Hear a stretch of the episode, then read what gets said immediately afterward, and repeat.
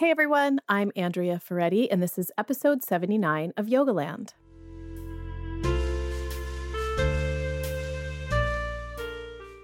So, this week, this is episode number three of my holiday series. I will forever be an editor, and editors like to think of content in helpful packages for people. So that's why I've created a holiday series for you. And episode one of that series is with Gina Caputo from two weeks ago. We talked about her Yoga Off the Mat challenge. Episode two was the Roger Cole episode on the baroreflex and how you can use that reflex to maximize your restorative yoga poses. This episode is with Faith Hunter. Faith Hunter is a meditation and yoga teacher based in New York and Washington, D.C. She's got a yoga studio in Washington, D.C. in Adams Morgan called Embrace Yoga. And she's also the founder of Spiritually Fly, which is her philosophy that celebrates every moment of life and uses yoga's tools of sound, both chanting and music, breath and movement, in a fresh and modern way to encourage students to embrace their unique flow in life. And Faith is a great example of her own philosophy. I first met Faith when I was working at Yoga Journal. She's been on our cover. She was also our basics model for a whole year. And she was always just like the utmost professional person to work with. Someone who I always felt like that woman's got her stuff together, you know? And of course she does. But I learned actually after those shoots that Faith has been through a lot in her life, including the death of her older brother, Michael, due to complications from HIV. So I've wanted to include an episode about grieving for some time on the podcast, and I just wasn't, there was nothing that was really coming to me.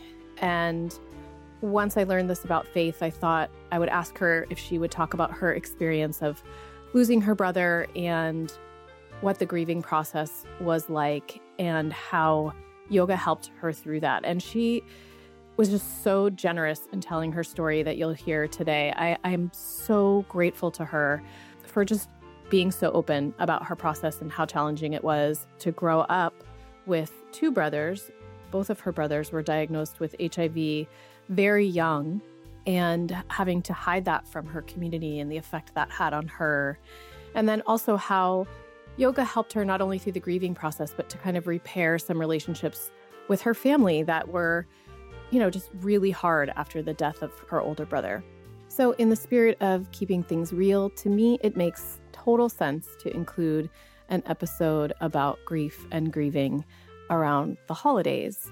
The holidays are a time of reflection, they're a time of coming together with family, and that can be really challenging for us even if we are having a wonderful holiday season, there can also be those moments of challenge and emotion.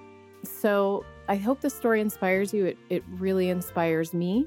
And if you are going through the grieving process right now, I hope it helps you feel a little bit less alone in the world. So, your life story, your family of origin story is so moving to me. You grew up in a tiny town in Louisiana with two brothers, one four years older, one four years younger. And they were both diagnosed with hemophilia when they were young boys. And as you tell the story, your parents got a letter from the CDC in the mid 80s. Mm-hmm. Can you tell the story of receiving that letter and, you know, how your family handled it? Yeah, so I, I remember my mom receiving the letter and, you know, my dad and they're, they're reading the letter. And at the time, HIV was so new mm-hmm. and people really didn't understand it and really didn't comprehend even how people were infected by it. Right. However, they, you know, the Centers for Disease Control definitely knew that it was in America's blood supply and of course being spread around the world at the exact same time the really fascinating part that a lot of people I feel like don't know, and I didn't really find this out until I actually started doing advocacy and social work, kind of uh, public service work around HIV and AIDS.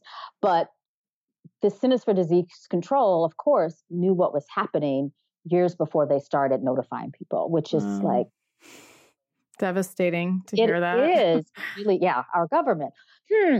Um, and so when my parents finally, you know, received the letter, it was like wasn't saying that my brothers were HIV positive. It was just saying there's a potential that the blood product that they have been using for the past few years is potentially contaminated with this disease mm-hmm. and you need to go to your provider and get tested. Mm-hmm. And so, fortunately, at the same time, the Hemophilia Foundation or Federation that work out of Tulane Medical Center, they were constantly, of course, my brothers were visiting them on an annual basis.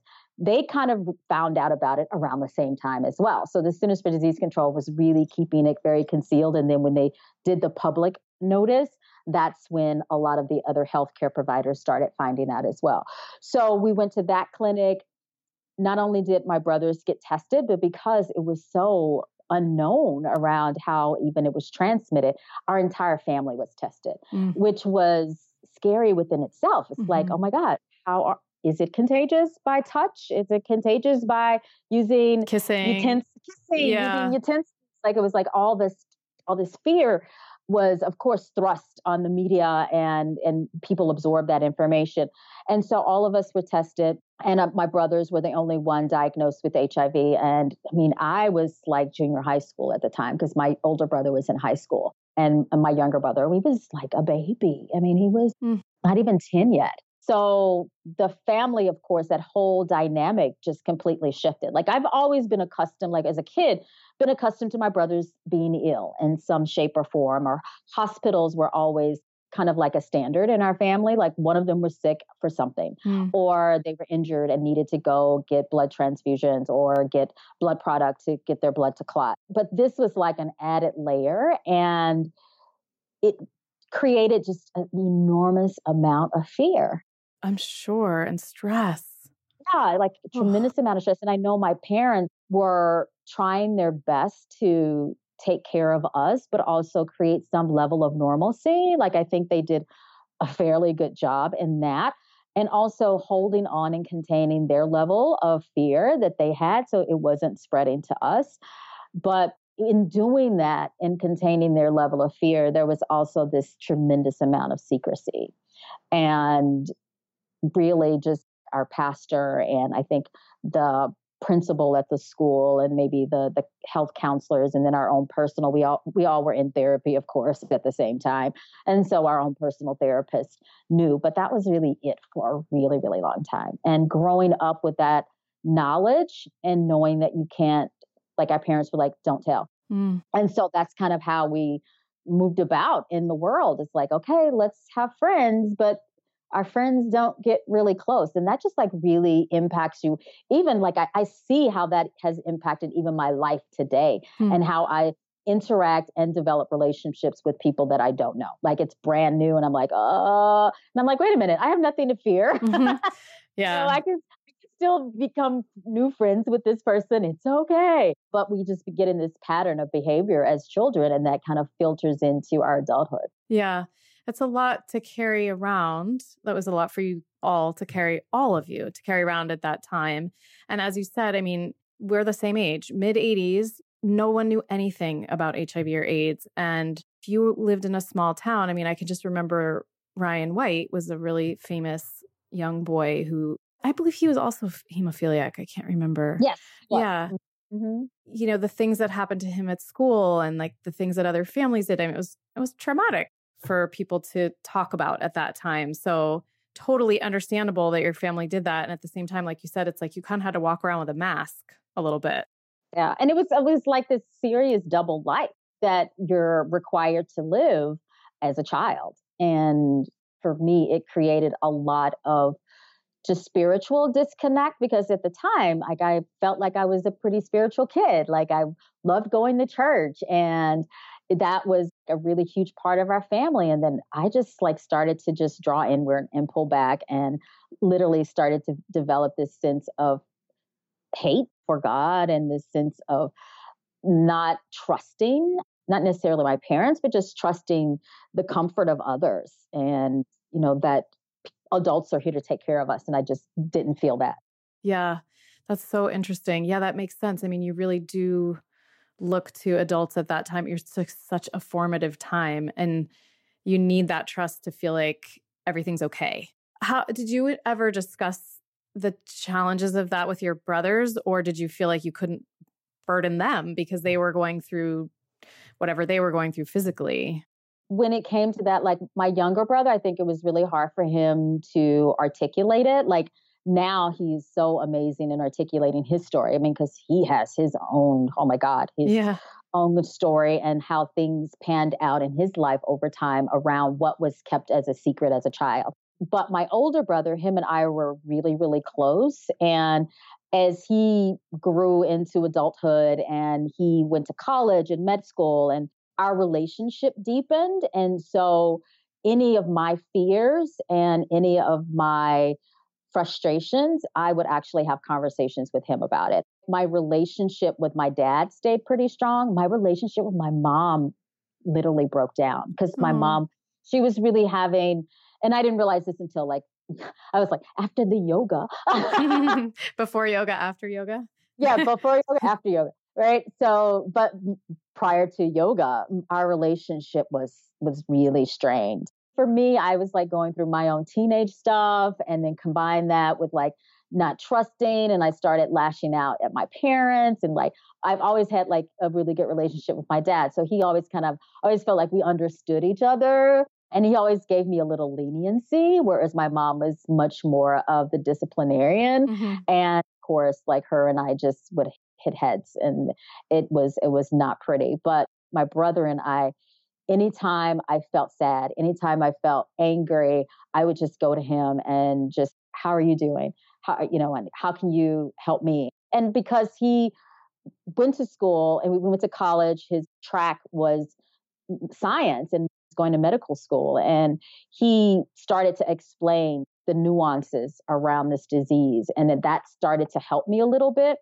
And encouraging me constantly to stay connected to a therapist, even if I wasn't going every week, or I would at least try and get in if I wasn't going every month, every couple of months, you know, drop in with a therapist and talk to somebody else. Like he's like, it's okay to like talk to me yeah. or talk to dad, but you need to get your own shit sorted out. Yeah. so he was really encouraging in that sense. That must have been really empowering for him to go to med school and feel like he could understand the science behind behind his disease. You know, I think it was really interesting because for him, it was going to medical school was something he had to do. He figured out this is what I'm put on this earth to do, and nothing is going to stop me from doing this, including my own disease, which was also, I felt him understanding the science around it and understanding all the things that were happening to him on uh, a physical as well as emotional level. Him being a physician was also his downfall because at the time, that was like probably the early 90s. Yeah, the early 90s. He was finishing up med school and he was in doing his residency. And he basically told, this is how he ended up dying. I mean, he told my parents that he didn't want to take his medication anymore because he was working in the emergency room and he loved doing that. And the meds that he was on was keeping him from being focused and awake. He couldn't do his, his job, he couldn't do his passion couldn't do his passion. He couldn't do his mm. job effectively because of the meds. And he's like, I'm going off of them. And my parents flipped. Mm. And my dad was like, Well, he's a man. Like, that's his choice.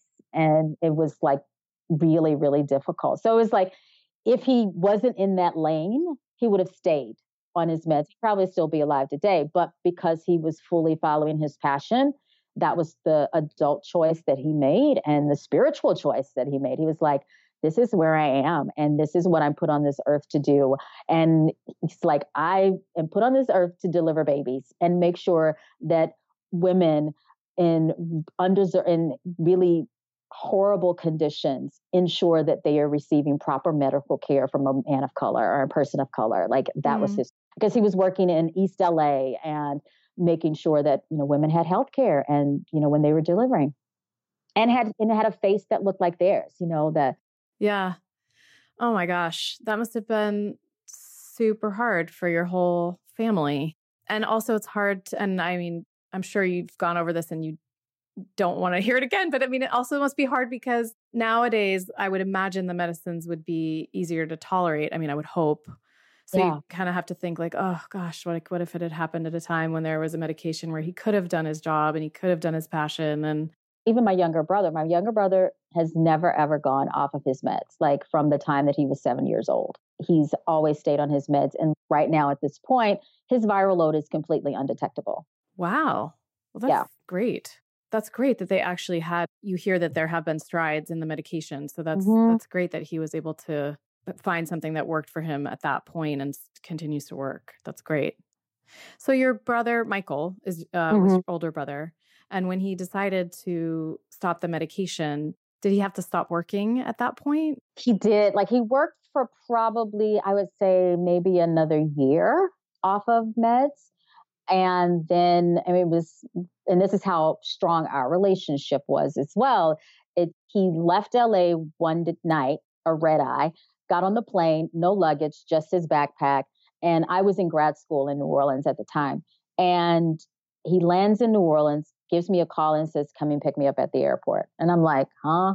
Like, I'm like, Where are you coming from? Hmm, yeah. and he's like, I'm here. And so I go pick him up at the airport. And he's like, I want to go to the apartment, take a nap. And then we have to call mom and dad because I need to check myself into the hospital. Oh, he knew. He knew he'd sort of oh, deteriorated. Yeah. Yeah. Yeah. And that's the thing is like being a physician, he knew what was going on. Hmm. And I vividly remember that day. It's like we sit there on my sofa in my apartment and we're talking, and he's like I'm going to take a nap, and then we wake up and we, he wakes up and we call my my parents, and of course they're like about five six hours away. They jump in the car. By the time they get there, he's already checked into the hospital, and probably seven to eight months later, he was gone. Mm. Yeah. How did your family get through that time together? I mean, you mentioned that your pastor in your hometown was a solid influence on your family. Was it the community? Was it church? Was it each other? Was it just, you know, how did you get through that time together? I would say for my mom, it was without a doubt the church. That's always been her place to drop into. And fortunately, she had that. For me, it wasn't. Mm-hmm. For me, it was my younger brother and my dad and in even like there were times where my mom and I would try to like mend our relationship, you know, it's like because you know we always loved each other, but it was a little, you know, sketchy from time to time. You pushed each other's buttons. We oh yeah. Yeah, I get it. I get it. and it's really funny now because our relationship is so different now. So it's my my brother and and my dad, and probably I would say you know, of course, my yoga, but about four months, four to five months after my brother passed, I ended up meeting my my husband, so my ex husband actually at the time. So I ended up meeting him, and it was. It, I always say that we, he was in my life at the perfect time, at the perfect moment, and when I met him, I immediately told him what I was going through. Yeah. It's like one of those moments where your girlfriend calls you and like, you need to get your butt out of the house. And so she's and she used to be she was a bass player in like a reggae band or something in New Orleans. And she's like, come out tonight. There's some friends there. Plus there's this guy I want you to meet. I was like, I don't want to meet some guy. about this, whatever. And it was my ex-husband, and he was in the Marine Corps and a DJ and whatnot. But when I met him, we literally like you hear these weird stories where we met and we talked all night long. Mm-hmm. literally, that's what we did. Wow. And it was like literally, here's my whole story. Here's his whole story. And we couldn't stop talking and we didn't leave each other's side for six years. Oh my gosh. That friend knew you well. If she said there's someone you had to meet and then he ended up being like your beloved for that long for a really I mean, we got married and everything, but it was like that time that we were together was right around the, my beginning stages of like really being committed to my yoga practice. And it was like, I feel like it was all of those really key elements. It was like, you know what? He was loving me unconditionally. I was loving myself finally. I was opening up and I had this opportunity to heal. And it took I swear it took six years. Like the, the entire time that him and I were together was the entire time that it took me to heal from my brother's death. Sure. Yeah. So it was like a, a whole grieving process that you feel like took you that amount of time. Long time. And there, I mean, you know, when I tell people that sometimes people ask online, they're like, oh my God, you know, my, uh, this woman was like, oh my God, my daughter died two years ago and I just broke down two days ago. And I'm like, honey, I still break down. Sure. it's yeah. like, you know, it's almost 20 plus years later and I'm still out. Something will trigger me and I'll fall to pieces. Yeah. I never know. Something will remind me. And I mean, I have a picture of my brother that sits by my desk and I see his face every day. That's not my trigger. That's my comfort. But there's something that will remind me of him if I'm getting ice cream or a sunset or just like random stuff. And boom, waterworks. Yeah. But I still need those moments to know that it happened. Right. And right. I'm still this awesome human that feels. And I, I haven't numbed myself so much that I've forgotten what it's like to love somebody that much. Yeah. I mean, it's interesting for me to hear you say those things and to say like ice cream or maybe a smell or something. I guess sad as I know that is, it also feels sounds so beautiful to hear. You know what I mean? That his memory is alive in you still. Like you said, it's been more than 20 years, but like he was your brother. And so that's such a beautiful thing. Like it's such a, it's like you said, it's like proof you're alive and proof that he mm-hmm. was there and that it's kind of incredible to, to think about that. Um, it's like, it's what keeps us connected to our humanity. mm-hmm. Mm-hmm. exactly. So, you know, my mom has said, my mom has, she's the youngest of 6 mm-hmm. So she has two of her sisters have already passed and both of her parents have already passed. And so she told me that for her, it's like the first year she feels sad every day. You know, it's like even if she's having a good day, like she feel, you know, she feels like some sadness every day. And then like the second year, she might not feel sadness every day, but she thinks of them every day or, you know, that mm-hmm. kind of thing. I just wonder if you could talk a little bit about like your grieving process and just in the spirit of helping other people understand that it's normal. You know what I mean? It's like something yeah. we don't talk about that openly. And I feel like you're really good at talking about this, and especially as a yoga teacher. You know, I have to agree with your mother.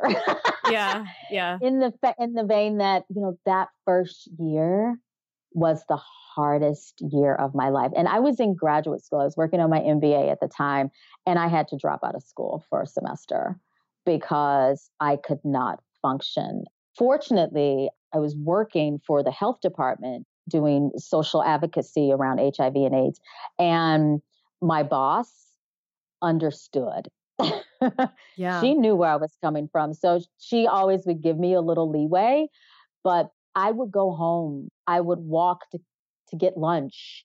I would wake up in the morning. You know, I'd roll over to to my guy at the time that I was telling you about earlier, like, and just cry. Mm. It would take me sometimes two to three hours to get out of the house to go to work.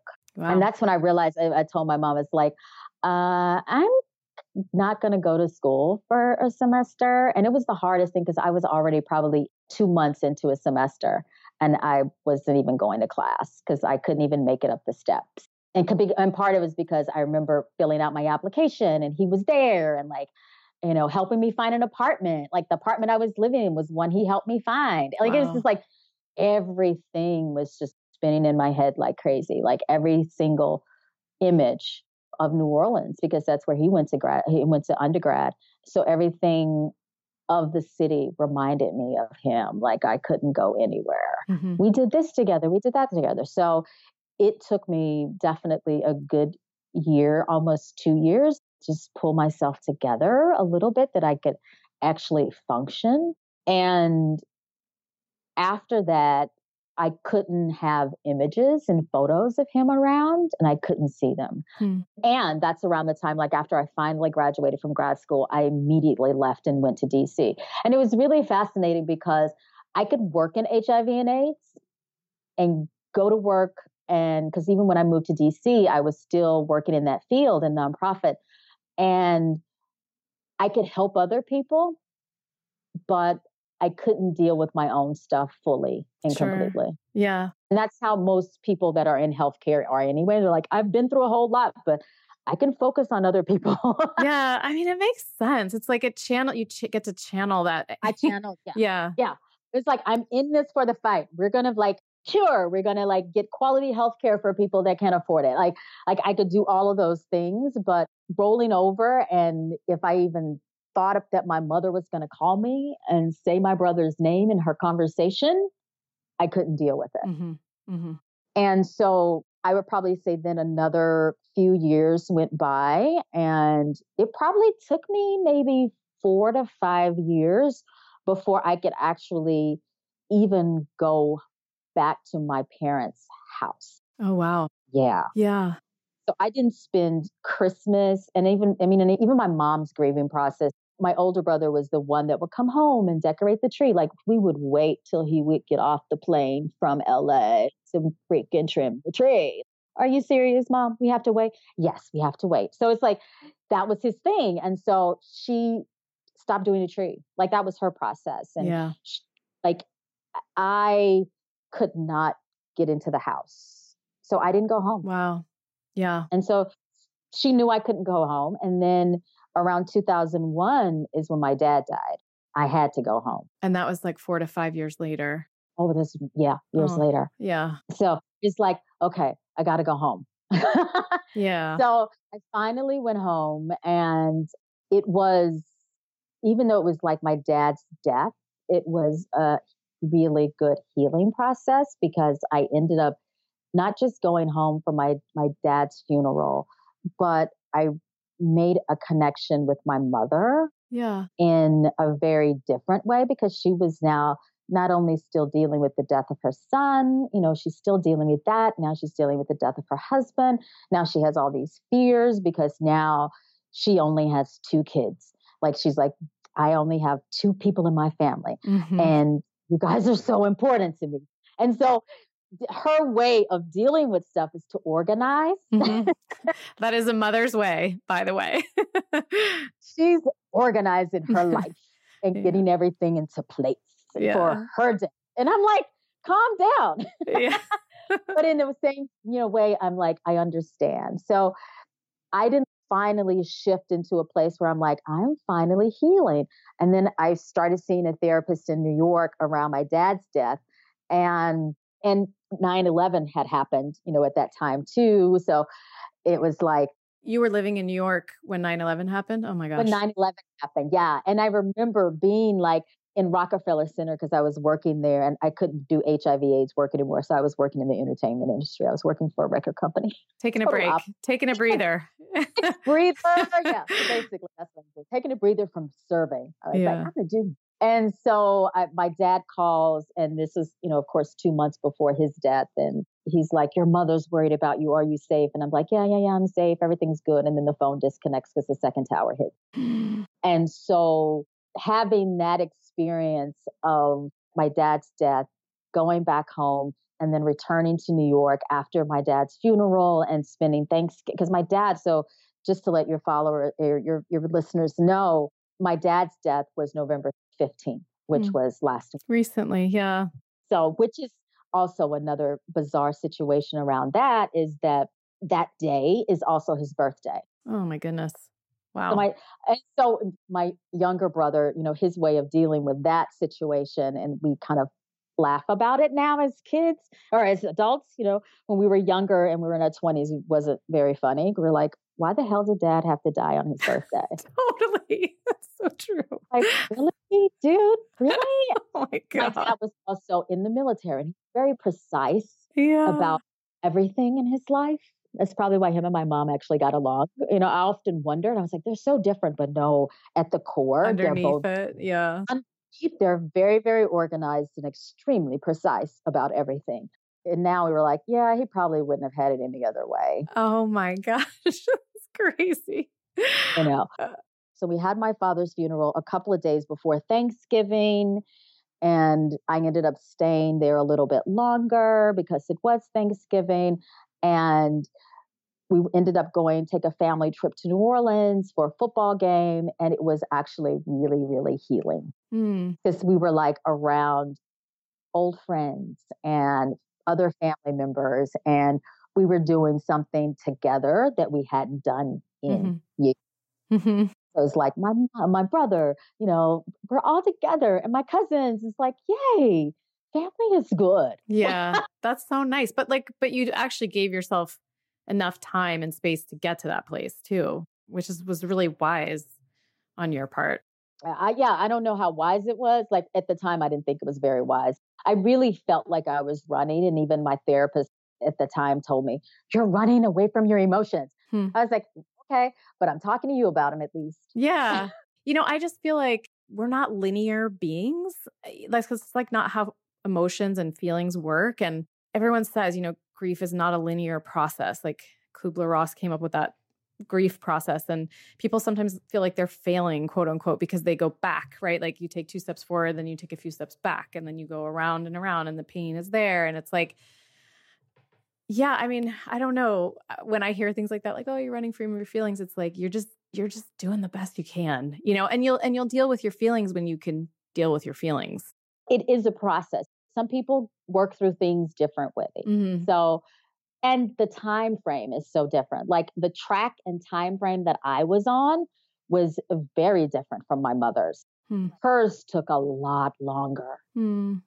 a lot longer and i think because i i was the only girl and the daughter and i've always been very spiritual that by me stepping into the practice me doing my consistent meditation that i was able to mend my relationship with my mom. And through that mending of that relationship, and even her spirituality as well, that she was able to make that shift finally and mm. work through what she needed to when it came to both my my mom, my brother, and my father. Yeah. But again, we were we were both on two different tracks. Like my mom was eating her feeling. Mm.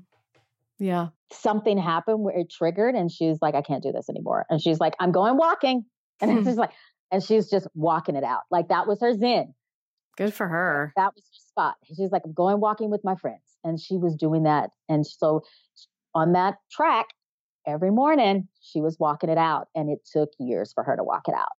Yeah, I know when I felt grief, like I always feel like when I'm ready to move my body, like in a conscious way, like exercise or do yoga, it's like a good sign that I'm kind of getting to another level because when I'm first in it, like I just can't even move.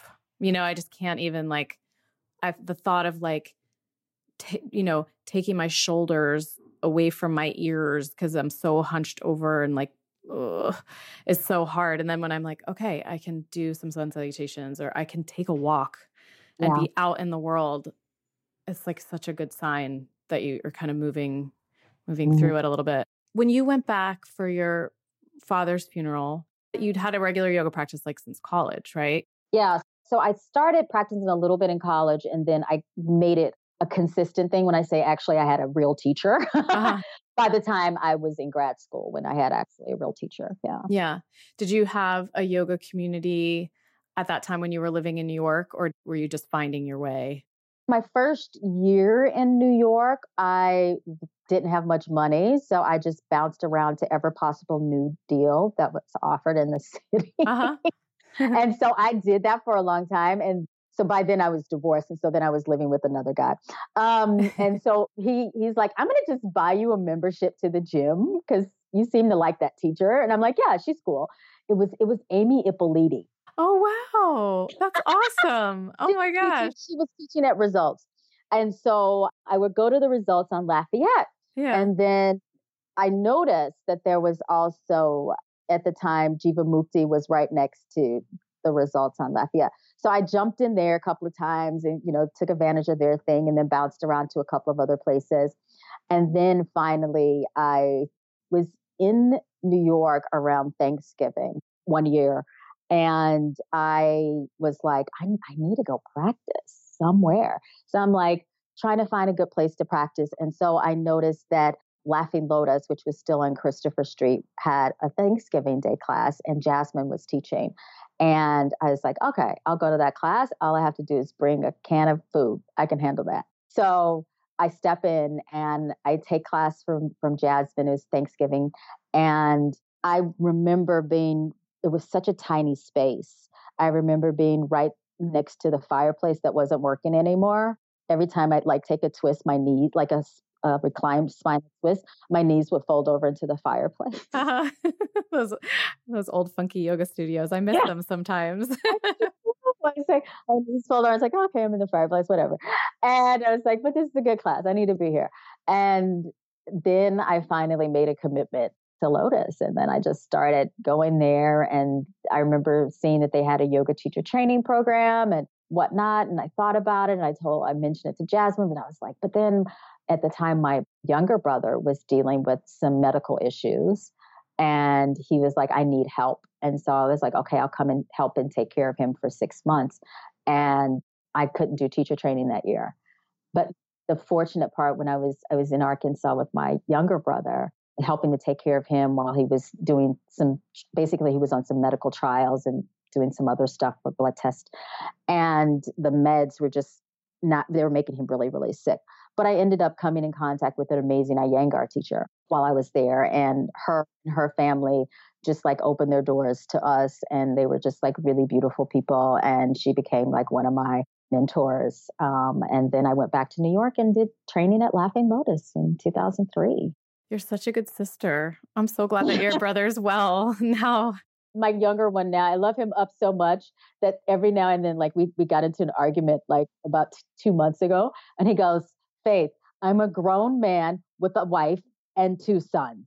I think I got this." I'm like, oh. okay, okay, let me back up. He's like, I know you your mom always want to protect me. Aww. I got let me handle this one on my own. I got it. Yeah. Got it. Oh my gosh, that's great.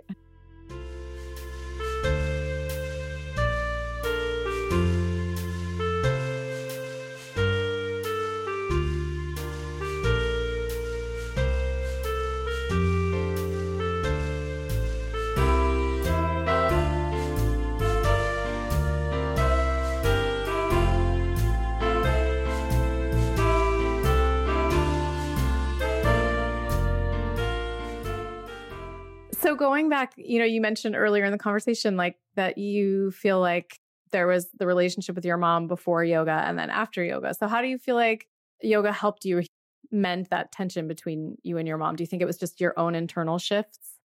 Part of it was my own internal shifts of letting go of the little arguments that we would have. And, you know, just as much as my mom knows how to push my buttons. I know how to push hers as well. mm-hmm. Of course you do. Yeah. My daughter already knows how to push my buttons. It's hilarious. It's crazy. I've been learning that since I was like walking. Yep. And and you know, and I used to, of course, when I was younger, playing my dad against her. I was a master at my mother. But I, it was definitely an internal personal shift of of letting go of these the little things that we would argue about that were just so unimportant anymore.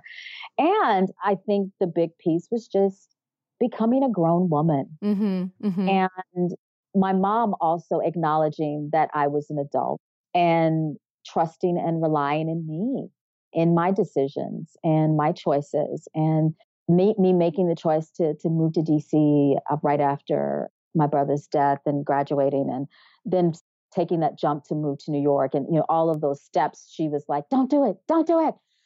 I need you close can't you just come back to New Orleans? Come back to Louisiana please. Right? And but she's seeing that I was stepping out and you know having that conversation with her is like mom you and dad did a really good job. Mm.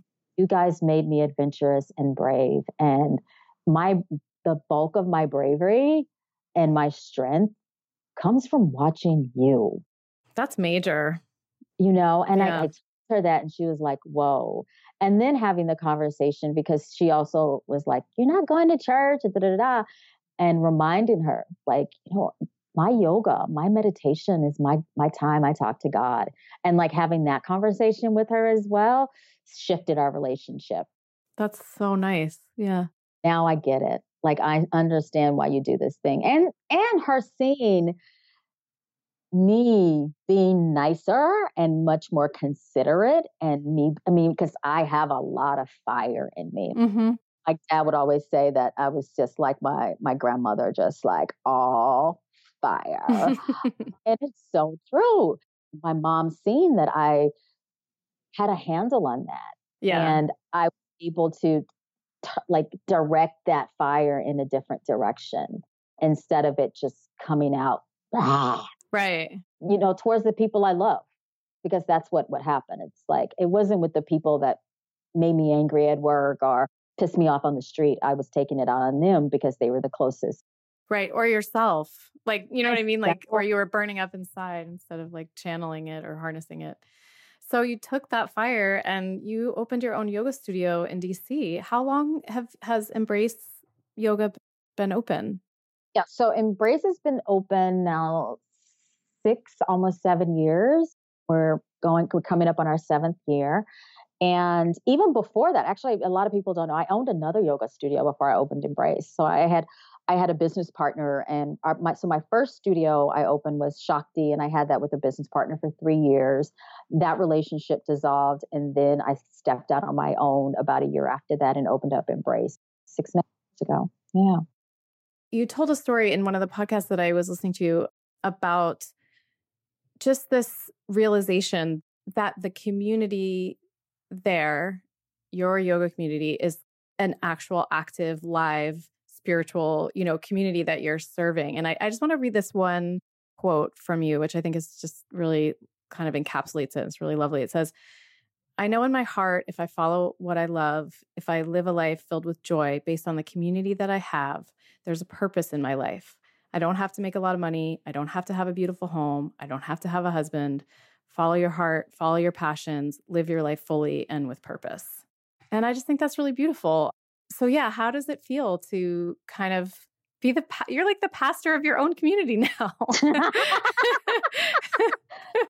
As owning a yoga studio for people that have yoga studios that have small mom and pop yoga studios, that's kind of how I categorize it. It's it's tiny, but for those we know it's not easy. It's mm-hmm. one of the hardest parts of being in the yoga industry is having your own studio and it really is a labor of love. It really is. My God, we uh, my God, myself and my studio manager, we make jokes about it, but it is so real. We call it our our love project. yeah, it's like how how can we keep the love project alive? That's like this podcast. Trust me, I, I totally get this. I totally I just need it. to keep it alive for everybody. And and I've gone through massive ups and downs. Like I I wasn't in DC for 2 years.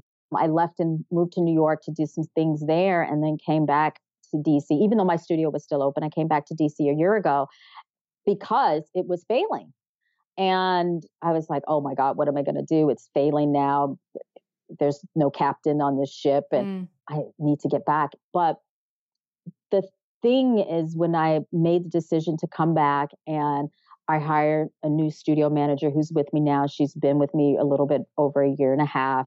We're both on the same trajectory mm-hmm. when it mm-hmm. comes to serving this community. Mm. And we talk every day, and it always comes from a place of what do our, our people need? Mm. Are we creating quality workshops, quality classes? Are we hiring the right people? Like, we don't spend our time going, okay, we need to hire the rock star teachers in DC. Mm-hmm. We don't really care about the rock star teachers in DC. We're like, we have a great group that are committed and loving to this community of the people that are walking in because they know the names, they know the ailments, they like they know when someone's cat dies and yeah like everything. They know when that person's going to see their family or visiting Madagascar for three weeks, and now they're finally back, and everybody's like, "Aaron and Jake, you're back from Madagascar! Yay, we missed you!"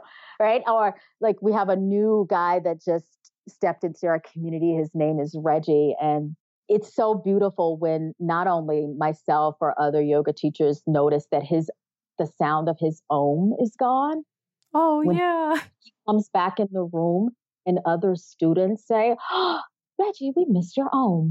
That is awesome. And I'm, that's when I know that I'm doing exactly what I'm supposed to do. Like that's following my love, my commitment, and my passion to this practice. And part of it is creating a space for other people to feel safe, to feel welcomed, to feel loved, and to feel like they can drop in at any moment in time and know that they have a family. Mm-hmm.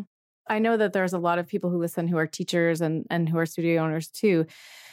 And it sounds like you have like a really clear using a yoga word intention behind your studio. You know kind of why it's there, what it's doing for you, what it's doing for the community. Do you feel like you had that when you started the studio or did you kind of figure it out after you decided to get it started? Um that deep passion started a little bit later. Like mm-hmm. my original reason for opening up the yoga studio is because I wanted a place, which still comes back to service, but I wanted a place to offer my yoga teacher training program mm-hmm. because I was doing it in different locations for about a year after having the first studio. And I was like, my trainees need a home mm-hmm. and I need somewhere to ground because at that time I was also starting to travel a lot more. And every time I was coming back to DC, I was still teaching at a gym or teaching at someone else's studio. And I just didn't feel connected and rooted. Mm-hmm. And I was like, I need somewhere to ground. And then I started thinking about a year in, I'm like, I'm having this deep desire to feel rooted and grounded. And every time I walk into Embrace, I feel at home. Mm-hmm. I need sure that I'm cultivating that energy for other people. And over time, it started to shift into that. But coming back to DC a year and a half ago, that connection has deepened even more. Like it's become even greater. And my drive and my passion around why that studio is here is even more crucial. And combine that with the political climate in our country right oh, now. Oh, yeah, you're right in the middle of it. Yep. Oh my God, we're in DC. like, and we're in the heart of like this multicultural neighborhood. Yeah. Like we're in Adams Morgan, and it's filled with people from all walks of life, from all countries and ethnicities. And we're just in this really amazing melting pot, which is probably one of the few multicultural neighborhoods that's still left in DC. Wow, I didn't know that.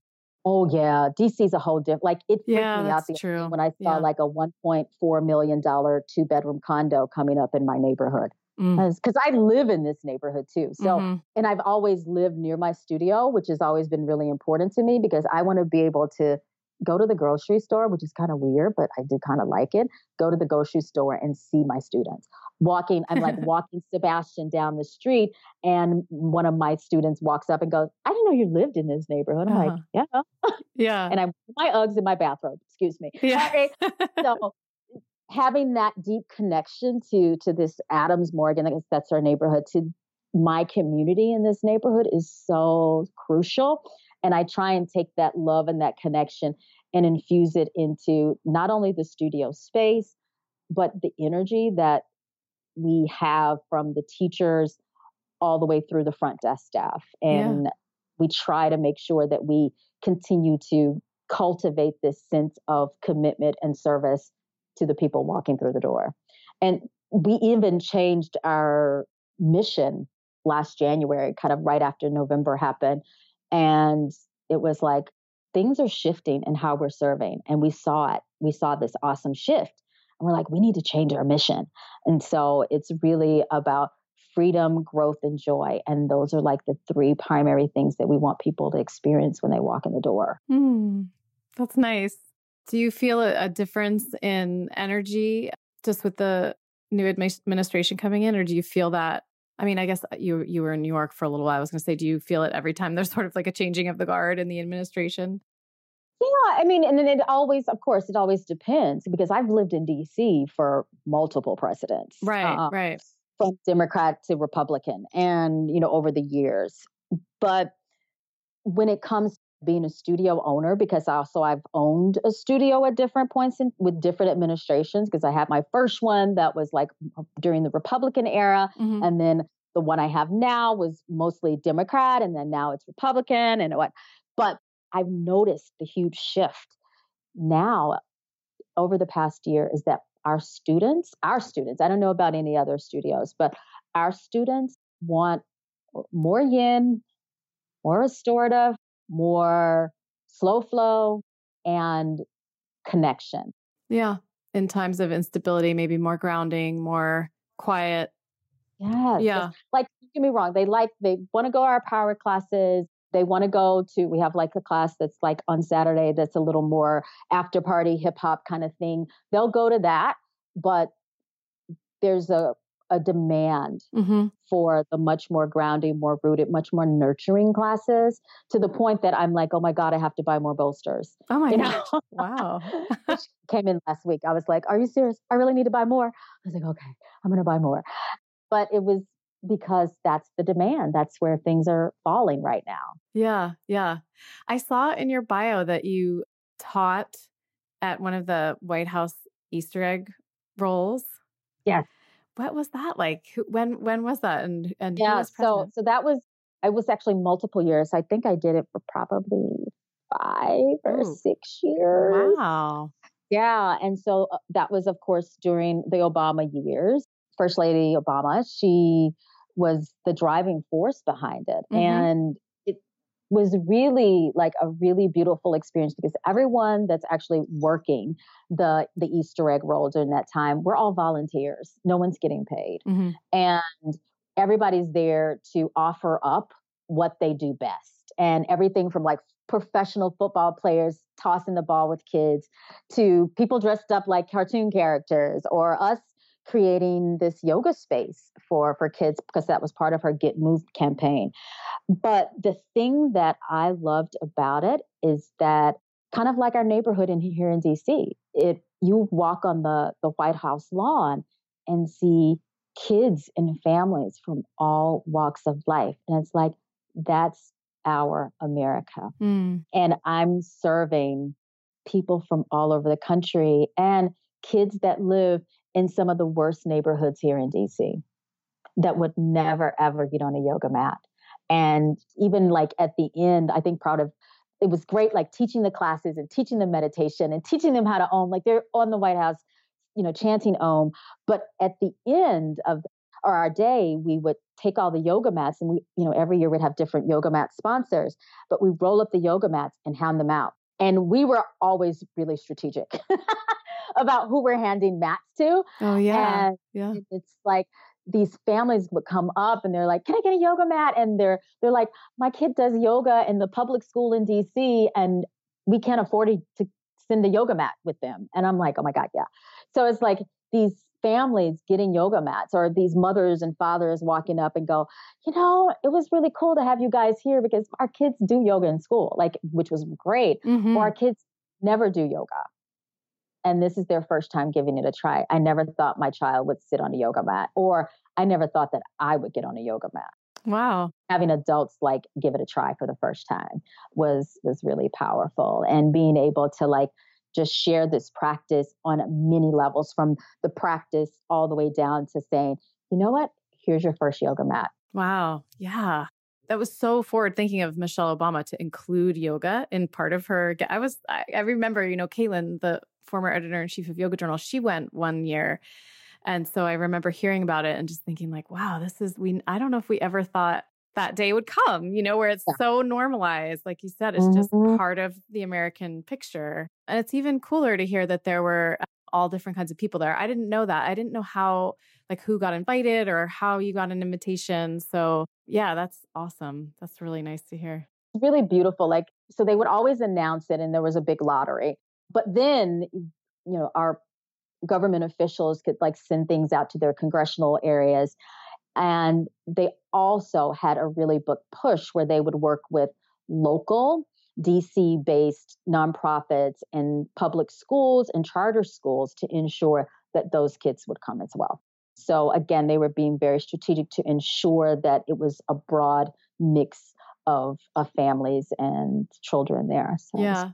That's nice.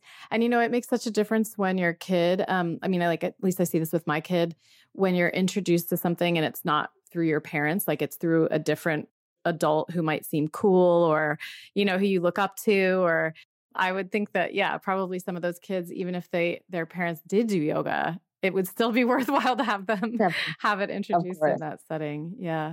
Oh my gosh. Well, we we're coming up on an hour, which is so hard for me to believe. oh I know. Is there anything else you want to add or talk about? I think probably the other thing, kind of going back to the beginning part of our conversation, is when you're dealing with loss overall, I always say, you know, of course, deal with your emotions, be okay with feeling those sensations and knowing that don't rush the don't feel like you have to rush the process process because other people are telling you this is where what you should feel at this moment in time. Give yourself permission to be wherever you are. At the same time find or connect with someone else or other tools to help support that process that are going to be positive to help you move through those feelings and emotions. Like when i think back to my family and the three of us, meaning my mom, my younger brother, and I, we all had our different processes. But the one thing that we did have were specific tools and support. I had my yoga community, I had my yoga practice, I had each other, of course. My mom had her church, she had her friends that were right there and holding her. My younger brother, he was also very spiritual, so he had the church as well. But he had like this core group of friends that have always been by his side. Like I don't even know how he still has friends from like childhood that are like amazing. Five years old. Like now they're all 40 some year old men, right? And he has like these three or four guys that have been with him through it all from time they were little to like now. And he had therapy. Like as a black man going to therapy, oh my God. Like, and he's done it. Like he knows the value of it. And I think part of that just started as a family. We knew the value of, of therapy as a family of color. I know. I, is, I was impressed when you said that in the 80s, your family went to therapy. Like any, just the 80s itself. Like, I don't know. Just and nobody reason, talked about therapy or families didn't talk about therapy. Yeah. The only reason we did is because of the hemophilia clinic because they had social workers and they were constantly pushing it. go to counseling, go to counseling, go to counseling. That's smart. Yeah. If you're not accustomed to the idea, you do need someone to kind of destigmatize it for you and say, like, it's not going to be as awful as you think. It'll actually be helpful. yeah, definitely. Yeah. Well, thank you so, so, so much. It's so great to reconnect with you. And I just, just love talking to you. And it's great to hear your story. And my best friend lives in DC. So next time I come out, I'm coming to your studio.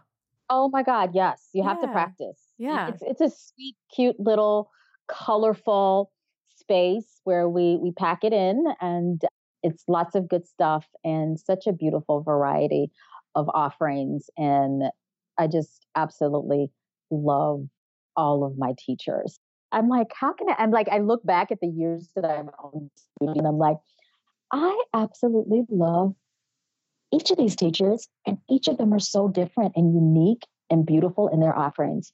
And I'm glad they opt because they have many other options here in DC. Uh, they opt to hang out with us. Yeah, yeah, that's great. That's well, blessing itself. You know, you hold the space as well and and create that opportunity for them to be themselves. So it's huge. Thanks, Faith. Thanks for everything. Thank you so very much. Have a good one. you too.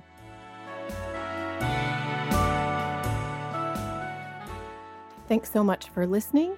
Just wanted to give you a heads up that I have a bonus episode coming up this week with Jason Crandell on creating short sequences for yourself over the holidays.